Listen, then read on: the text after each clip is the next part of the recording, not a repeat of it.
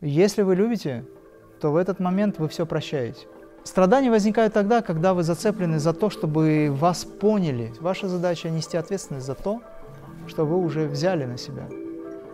Это нелегко может быть. Вы обладаете всеми ресурсами во Вселенной, вообще абсолютно всеми. Нет никаких ограничений, за исключением тех, которые возникают у вас у самого, ну, в сознании. И в крия-йоге мы добиваемся того, что наш спинной мозг становится мыслящим, так же, как и головной.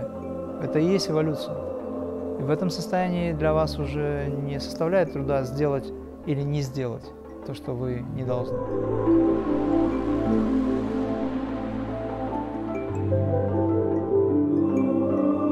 Когда ставишь себе цели, в процессе пути получаешь опыт и достигаешь результата. Как не привязываться к результату? Это не является привязанностью, потому что вы к этому совершенно спокойно относитесь. У вас нет эмоциональной зацепки за то, чтобы это было именно так, как вы хотите. Потому что каждый раз по-другому. Вы смотрите в калейдоскоп, детская игра. Вы повернули, и вам очень сильно понравилась мандала, которая возникла из всего лишь нескольких стеклышек. И в следующий раз говорите так, я хочу ее еще раз, а ее уже никогда не будет. Просто реально никогда не будет. Что-то похожее будет, очень близко похожее, но такого точно никогда не будет.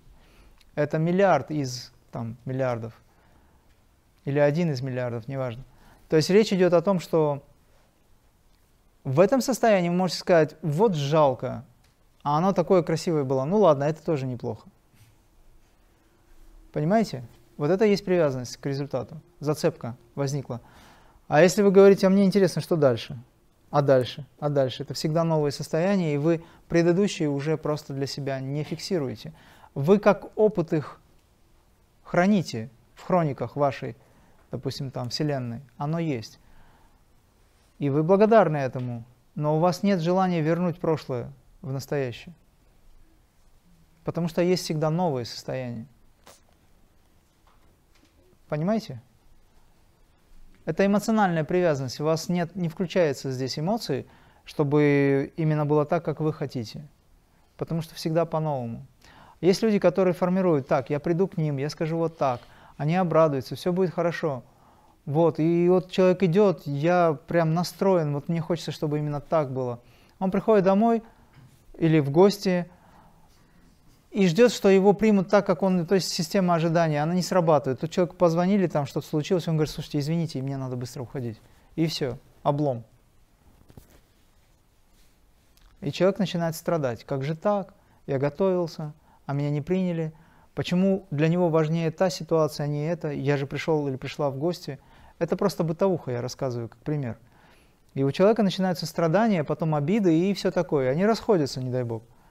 А у человека действительно произошло что-то, что являлось очень важным для него, потому что у него там зацепки есть. А духовный человек что в этот момент говорит?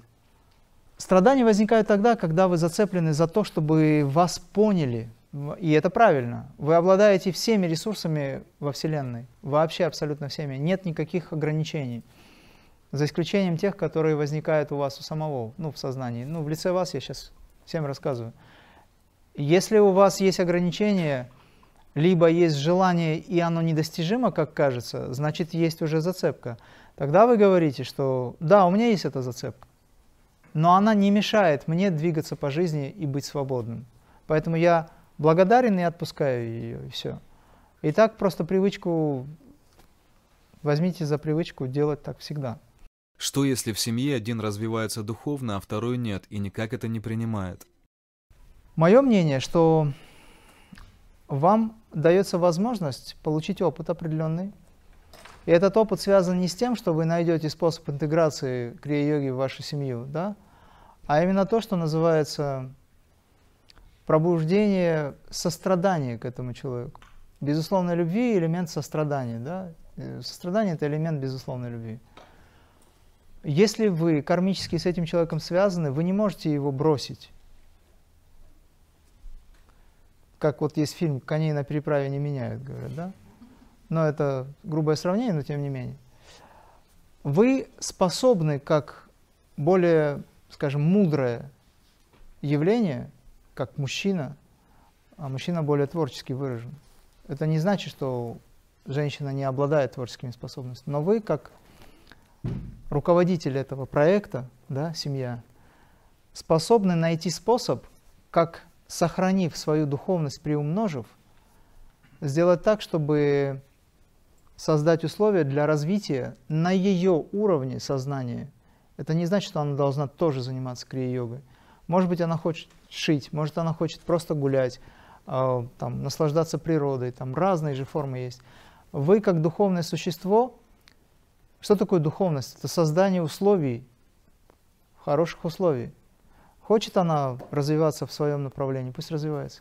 Но вы находите время и для своего развития. То есть ваша задача нести ответственность за то, что вы уже взяли на себя. Это нелегко, может быть. А знаете, почему нелегко? Это не трудно на самом деле, но нелегко. Потому что вы рассматриваете это с позиции личности, которая все-таки хочет добиться того, чтобы это хорошее желание. Потому что вы понимаете, что это ей поможет, но у нее есть свой выбор. Она хочет заниматься или жить именно так, на сегодняшний момент. Поэтому, если хочешь иметь, откажись. Просто оставьте и создайте ей условия. Хочет она жить так, пусть живет. Пусть она свою дхарму выполняет, как жена, а вы выполняете свою, как супруг. Этого достаточно. Но ваша духовная практика, ваша трансформация, хочет она того или нет, все равно будет на нее влиять. Потому что ваша энергия намного сильнее, чем ее. Вы мужчина, вы руководитель. Вы главный в семье. Поэтому дайте себе возможность немножечко потерпеть все это и не цепляйтесь за отношения и не цепляйтесь за результат, который вы себе выстроили. То есть, если вы будете заставлять давить, то будет противодействие. У вас сейчас тоже поменялось отношение, не заметили это? Потому что у вас поменялась аура. А почему? Сердечный центр стал работать. Если вы любите, то в этот момент вы все прощаете. Ментальный план опустите в сердце и через сердце с ним общайтесь, с этим человеком. Какая разница, чем он занимается? Если вы его любите, дайте ему возможность. Через какое-то время он придет к вам.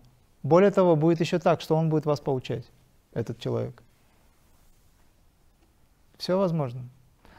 Ну а расходиться это самое простое и неправильное нет в этом смысла. Вам придется просто заменить одно другим, и вы с другим человеком то же самое. Не доработав здесь, вы на одни и те же грабли.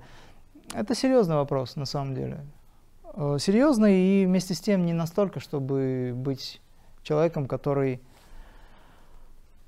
Страдания возникают тогда, когда вы зацеплены за то, чтобы вас поняли.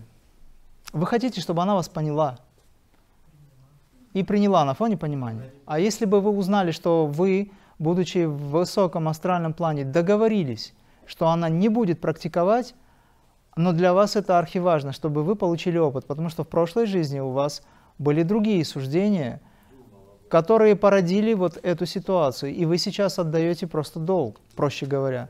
И этот человек очень духовный, просто он играет в недуховного. Тогда замените это отношение на позитивное, даже если это не так. Начните думать таким образом тогда все изменится. Постарайтесь, дайте возможность себе шанс в первую очередь. В конце концов, интересно же, чем все закончится. Методики Горяева и Крия можно совмещать? Я с ним общался. Он э, получил от меня в свое время работу, я ему отправлял ее. Он ее читал, смотрел и даже отзыв оставил, потому что он как ученый, он мне так и написал, я ученый, и мне, конечно же, очень важны конкретные результаты всего этого.